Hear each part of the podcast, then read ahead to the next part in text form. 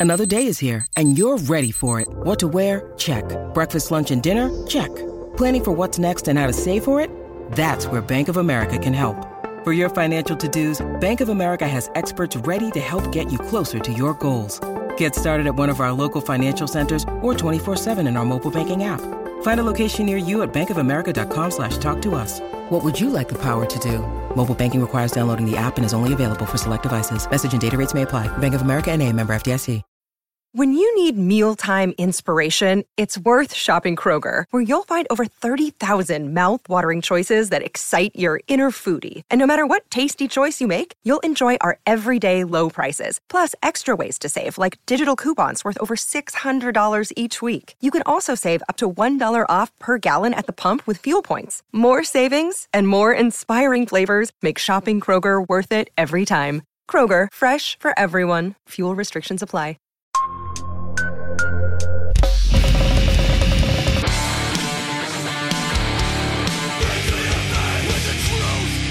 Welcome to the Punk Rock MBA Podcast.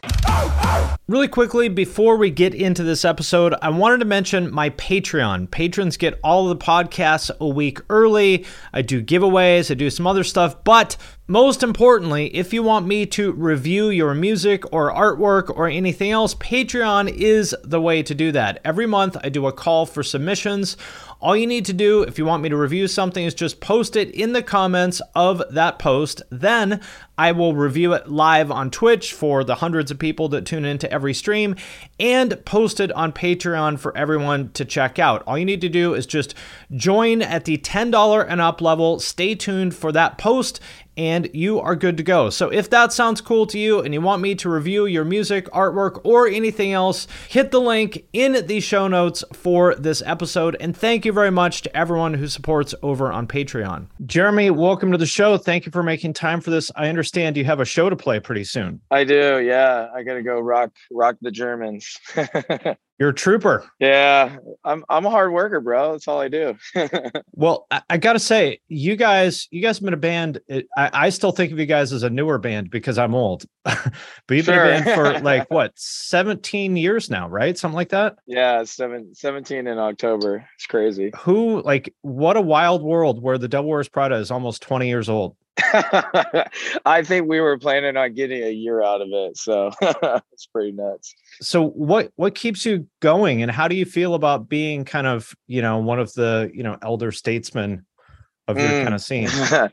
uh, I don't like or dislike that, I guess, but I I still think of us as pretty young too. You know, we like came up with with Underoath and As Lay Dying and stuff being our influences and Killswitch and stuff like that, but um uh, what keeps us going? I guess it's just like being creatively bored and wanting to keep doing stuff, you know, the same same way that we first started out doing it. So sometimes it hits, sometimes it misses, but the action is pretty fun, I guess. Well, let's quickly promote the new album. You got a new album called Color Decay out. Want to make sure everyone is aware of that. I've listened to it maybe once aside from the singles. And what mm-hmm. it seems to me is like it feels like this is kind of most of the eras of the band kind of all in one album. You got some heavy stuff, you got some more kind of rock stuff and some mellow stuff and atmospheric stuff. Where were your heads at going into it? You know, I think when we did our last album, The Act, we kind of were like, if we don't make this album, we're probably just going to break up. Like we had kind of hit a brick wall with stuff and we wanted to do another zombie EP and had started writing some stuff for it and just didn't like the way it was coming out. And it's such a treasured album for us that it right. felt kind of blasphemous to just screw with it. So we made this album, The Act, that was super experimental. And we were like, let's just put it out there. And like, if everyone hates it, we'll just like move on. No harm, no foul. We've had a good career. And a lot of the songs on it actually popped off like chemicals. So you, you were you were at the point where like you might have called it a day back then? it's hard to, to grind it out for that long. So yeah. I don't know if it was that extreme, but um, you know, when when you've been pretty relentless the whole time, it, it can be fatiguing, I guess. So, but coming into this album, we had already done that. You know, we have already made so many things that people have liked and disliked, and maybe it's a sleeper or maybe it never connects. And so I don't think that we were necessarily scared of doing something different, quote unquote, but it was more just like, how how did we do it the first time you know like taking all the parts of genres that we enjoy and kind of crafting a new one? How can we do that again rather than try and repeat the same stuff we've done in the past? Well you guys have always had a vision for what you're doing and you were one of the first bands to kind of change things up. Um what do you think i mean i guess uh i don't want to talk shit on any specific bands but there were a lot of Sure. bands from your era that weren't really musicians they just wanted to be in a band if that makes sense Hmm. yeah And it feels like you guys were musicians in a way that a lot of people back then maybe weren't does that make sense Yeah, it totally does. All of us, like, I, I think it's generational. Like, we didn't really have the ability, like, you obviously know Joey, like, we wouldn't have been able to make a record that sounded like that without him in that era. We were just literally musicians um, playing in VFW halls and um, churches and stuff like that. So, our focus was not making like a cool sounding record. It was like playing shows. And the only way people liked you at shows is if you were good at playing. And all the guys in the band were kind of like, from all these other local bands. Like this was probably most of our like third or fourth band that we had all been. in. Okay. So maybe that's part of it. Like there was really no like even Underoath and stuff felt so disconnected from our reality that we weren't even aspiring to that. Where I do feel like that changed a little bit with us, where people are like, "Oh, I could really do that." We literally could not even picture that, you know, playing music for a living. right right So Yeah, I mean, it's easy to sort of forget that um, maybe by 2009, 2010, you could be big as a metalcore band, but when you guys were starting, you kind of couldn't really. Like that wasn't really an option. if you were um like Killswitch or somebody, but you know, they had radio success and and they were much more of like a rock metalcore band. The stuff we were doing was much more focused on like a lot of the hardcore bands and like straight edge bands and stuff that we were playing with, and then just like putting keyboards and singing and stuff on top of those like beat down breakdowns and stuff. So And that Dayton scene back then was fucking wild. it was crazy. How did you guys fit in with that?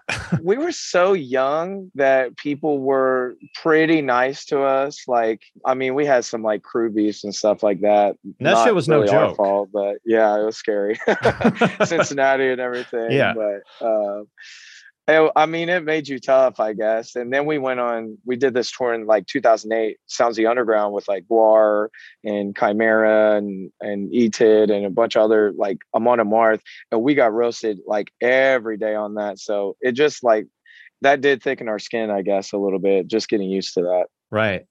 Well, you were one of the first bands to kind of change things up also like you know maybe like 2011 like with Dead Throne and you know kind of around that mm. era that was actually kind of the peak of shitty generic you know like Christian metalcore bands and and that was when you probably could have made the most money and had the most kind of commercial success repeating that formula but you guys had already kind of started to move away from it around then. Tell me about that.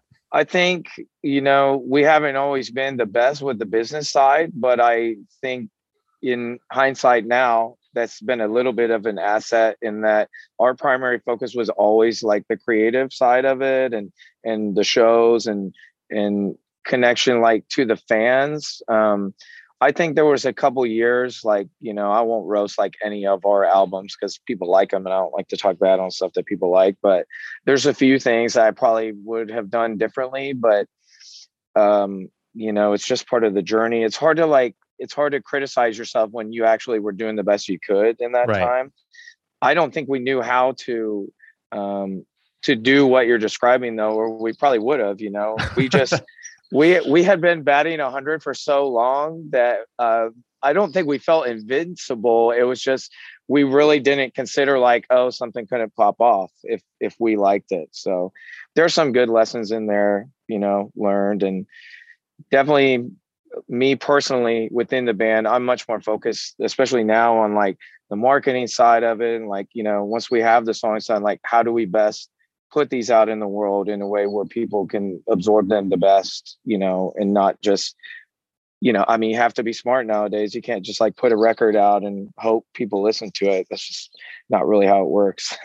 Right. And you know, labels don't have the same kind of pull as they did 15 years ago. Sure. Although I, I do kind of think like with any company of any kind, you if it's your company and you own it, you have to be like on the ground floor with every decision. Otherwise, you know, you're the last one who's going to be blamed for it. So, yep. And no label is going to care about you as much as you care about yourself, no matter how good the label is. Yeah, it's impossible. They just never will. Yep. That's true. Yeah. Um, but I think that experimentation, even if some of it maybe didn't work out the way you wanted it to or whatever, I think that's why you guys have the kind of loyalty that you do now. Because if you look at a lot of bands from you know your era, very very few of them are still around now and are like respected in the way that you guys are. Sure. Yeah, I think you're right. I mean, I we've always been kind of a fan first band and a live show first band. That's always been our sort of like core focus. And so um, even though we'll do some weird stuff on the records and stuff, if we play a song and it doesn't land, it's just probably out of the catalog in our mind from then on. But I do think, I don't know, I feel very connected to our fans. They have a lot of really personal experiences, and you can, you know, you hear that so many times, it does start to seep into you of like, people do take this stuff more seriously than you might. And so right. you kind of do have a responsibility to, you know, I don't know, respect them, I guess, with that you know, you always hear bands say like, "Oh, we wouldn't be here without the fans," and sometimes maybe that sounds kind of corny, but it's true. Oh my god, you won't you won't make a dollar. Nobody I mean, will be at your show. That's why I, whenever I do a Twitch stream, I always like thank everybody who showed up because they could be doing anything with their time. Yeah. They chose to hang out with me. And I'm like sincerely grateful for that. Oh, I think you hit the nail on the head right there. Actually, like I talk a lot about that within my group of like, we'll be lucky if we get five minutes of somebody's time a week. So what do we want to do with that right. five minutes? It's, people don't care about everything you do and pay attention to it all the time. You know, you need a quick pitch. Especially now with, you know, your fans are adults. It's not like back in MySpace when everyone's 15, just like living and breathing this stuff. They got families and kids and jobs and shit. Their life doesn't revolve around music anymore. Literally, literally. Yeah, they might be you might be their entertainment once a month. So if you screw it up, they're not going to come back. well, you you also talked about the live show. What really converted me, I saw you guys on Warp Tour. I think it was 2009, maybe 2010. And sounds right. I was fucking blown away. And I like I don't really care that much about watching bands. Um, it was sure. in either Columbus or Cincinnati. I don't remember which. And you guys fucking destroyed that place in a way that like no other band of that, like you guys were still a pretty young band then. That was nuts. Yeah, that that tour literally made our whole career, honestly, in a lot. It, it made our whole scene, honestly, because I think 08 we had like us and bring me and august burns red and a day to remember and a couple Pierce the Veil a couple of these you know those are all heavy hitters now and still we all day, yeah. were just kind of like you know kevin was very cool about seeing that a new generation was coming in and not being afraid to piss off like the old old people who were you know not wanting that to be there he, yeah, right. he was pretty revolutionary with that I mean, I also saw, I don't remember if it was before or after that. You guys played some kind of secret show at the basement, which I also saw. Yeah, we did. Uh, it was like an underplay tour, um, like three, sh- I think it was called Back to the Roots tour. So we oh, did. that's like right. That's what it was. Yeah. Playing a show like that at the basement is one thing, but controlling a crowd like that at 3 p.m., you know, in a parking lot is another. How do you like? Uh, how do you kind of bring that same energy to a huge venue like that? I mean, we we are pretty crazy in our heads. Like when we go onto a stage, I expect to be able to dominate that space. Like that is my mind. I'm almost like an athlete or something. Like I don't go out there expecting to lose. I don't want to know the odds. Like I don't need the spread. I expect, you know, I, you don't even have to like my music, but I will get you to have fun. And so I I directly correlate the years that the band was successful and the years it wasn't with our ability to have fun on stage and convince other people to do that with us because that's really all you have. It's like you know you're an entertainer at the end of the day. If people aren't entertained, they don't care about your like weird riff or something. they don't care. that good. No, no. They don't care. They just they want to have fun, and people lose sight of the fact that this is the entertainment industry. Yes, you're here to entertain people. Oh, 100 percent. It needs to be authentic, I think, to really like have longevity. Sure, but it's still got to be fun. Yeah.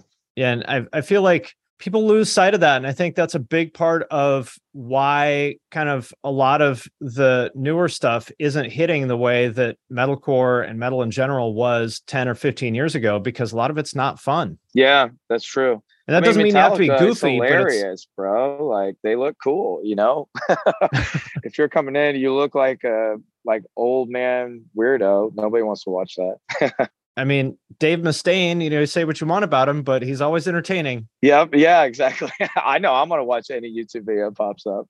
Absolutely. Yeah. Uh, um, well, how do you feel about spending so much time on the road now as, you know, an adult? Is that, I mean, it feels like mm, that would be really tough. It's hard, but also just eh, taking the pandemic off. I think we all kind of like fantasize like, maybe I won't do this forever. You know, maybe we'll slow down and and do everything like that and live a more normal life. But once we had that, you realize how addicted you are to that rush and that sort of experience. And it's not just that; it's really a fraternity. Like you know, especially we've had so many people come in and out. The dudes that we have here, we all love each other. We want to be here together doing this all the time. So I was saying when I get back on the bus, every time I'm like, I I hate this thing fits like a glove. You know, I don't want to live in this little coffin, and yet I seem to want to. So, hey, at least it's not a van. Yeah, exactly. Yeah, I'm uh, I'm probably all set on that. Yeah, van living in a van in your 30s. Yeah, it's rough. Kind of rough. yeah, but people do it. They do. I commend them. That's very respectable, but it ain't for me. Hello, it is Ryan, and we could all use an extra bright spot in our day, couldn't we? Just to make up for things like sitting in traffic, doing the dishes, counting your steps, you know, all the mundane stuff. That is why I'm such a big fan of Chumba Casino. Chumba Casino has all your favorite social casino style games that you can play for free anytime, anywhere with daily bonuses. That should brighten your day a little. Actually, a lot. So sign up now at chumbacasino.com. That's ChumbaCasino.com. No purchase necessary. VGW. Void were prohibited by law. See terms and conditions. 18 plus. Hey, what's up? My name's Lurk, and I'm the host of Lambgoat's Van Flip podcast. Every week, I have in-depth conversations with bands from all over the scene, big and small. We also like to keep our finger on the pulse and showcase up-and-coming bands on the show as well. So come check out Lambgoat's Van Flip podcast. But first, I want to thank DistroKid for sponsoring this episode of the podcast. If you're not familiar, DistroKid is a digital music distribution service that musicians use to put their music into online stores and streaming services. So, in plain language, if you have ever wondered how to get your music on iTunes, Spotify, Apple Music, YouTube Music, Amazon, Deezer, Tidal, and many, many more, there's like dozens and dozens of different streaming services. DistroKid is the way to do it. It is super easy. I have used it to put my music on Spotify. It took me maybe five minutes to like set it up and upload everything. It's legitimately awesome. I am sincerely a fan of this company and their product. And for those of you who have asked, you can also upload your music to TikTok with DistroKid. And if you want a chance to get featured on DistroKid's Spotify playlists, you can do that by submitting a song through Spotlight and getting your fans to vote for you. You can also use Hyperfollow to get more Spotify followers. You can promote your new release as well as Spotify Canvas. That's where there's the video in the background in the player, and when you share it on Instagram, it shares that video too to make your Spotify release pop. And Spotify Canvas is available to all DistroKid artists. Like I said, as you can probably tell from this, like I am sincerely a fan of DistroKid. DistroKid can do everything I just talked about and so much more. So be sure to sign up with my link, which is in the show notes for this episode, to get 7% off your first year. That link is in the show notes of this episode, or go to distrokid.com slash VIP slash the punk rock MBA. And thanks again to DistroKid for sponsoring this episode. So, one of the things that people ask often of the band, including me, is like, sure, make more heavy shit. Mm. How do you feel about that when you hear that? Um, I mean, we made Zombie 2, so we did we did hear that, which was amazing. Thank you. To me, that felt like a really sort of BDE move that I was a little scared to make because I was like, I know I love that record. Our other guitar player, Chris, wrote almost all the guitars on it. It's one of my favorite, you know, records I've ever heard. And I know how precious it is to people. So mm-hmm. knowing that, it was like really scary to kind of come in and not one up it, but like do something that can be a contemporary version of that. But I like the guys are very, very talented and they crushed it. And um, I'm proud of doing that. And I think that was to me, that was a reassurance to the fan base of like, we're never going to be one thing. So even if you don't like the most current thing that came out, we're going to keep you guessing. We're always going to do something different. You know, I think a lot of people thought Color Decay was going to be really heavy. And I was like, no, it's emotionally heavy. It's pretty, you know, uh, tough to listen to at times, but that doesn't mean it's what we're going to do next. And it's still more just like a time capsule, I guess, of what we're feeling in that moment. Yeah. It doesn't bother me though. Well, it, it's cool to have, I would think anyway, that it's cool to have people wanting anything from you. You know what I mean? Like the yes. worst thing is that people wouldn't care. Yeah, that's true. That's true. I mean, like that was the payback from doing the last tour that we did and and we smashed it and it was like man, like we really got to keep doing this because you that you can definitely find out this this might be over.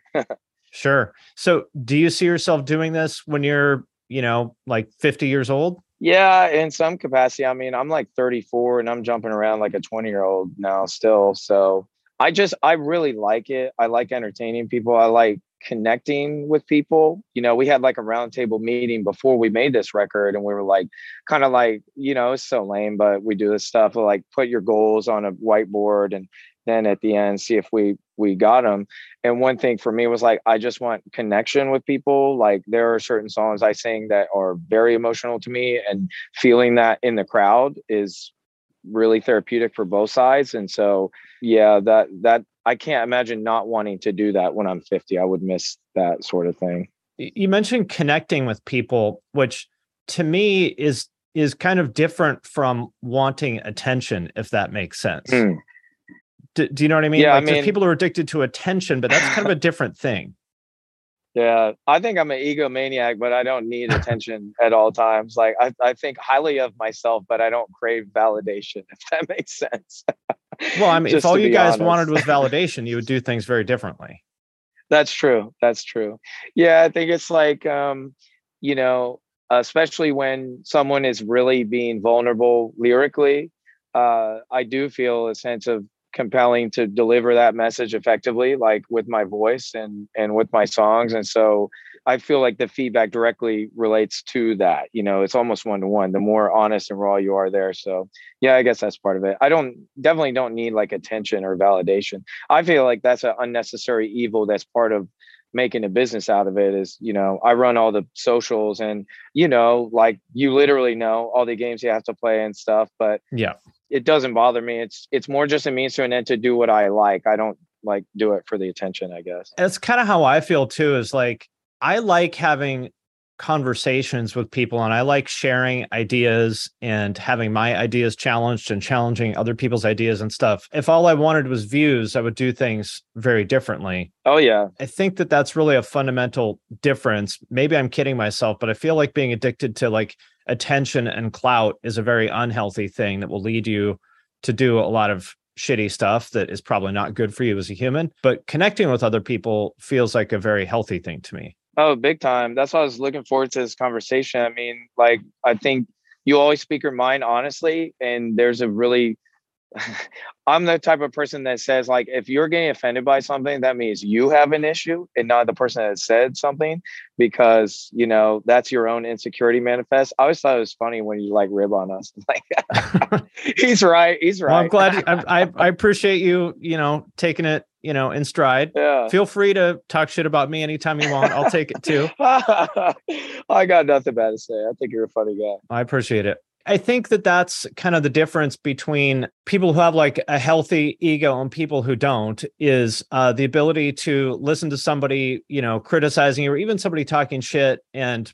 either let it go and just be like, I don't give a shit what that guy thinks, or to say, hmm, maybe they're right. I mean, there are people that have left me really shitty comments that as much as it stung, I was like, they're actually right. Yeah, valid point.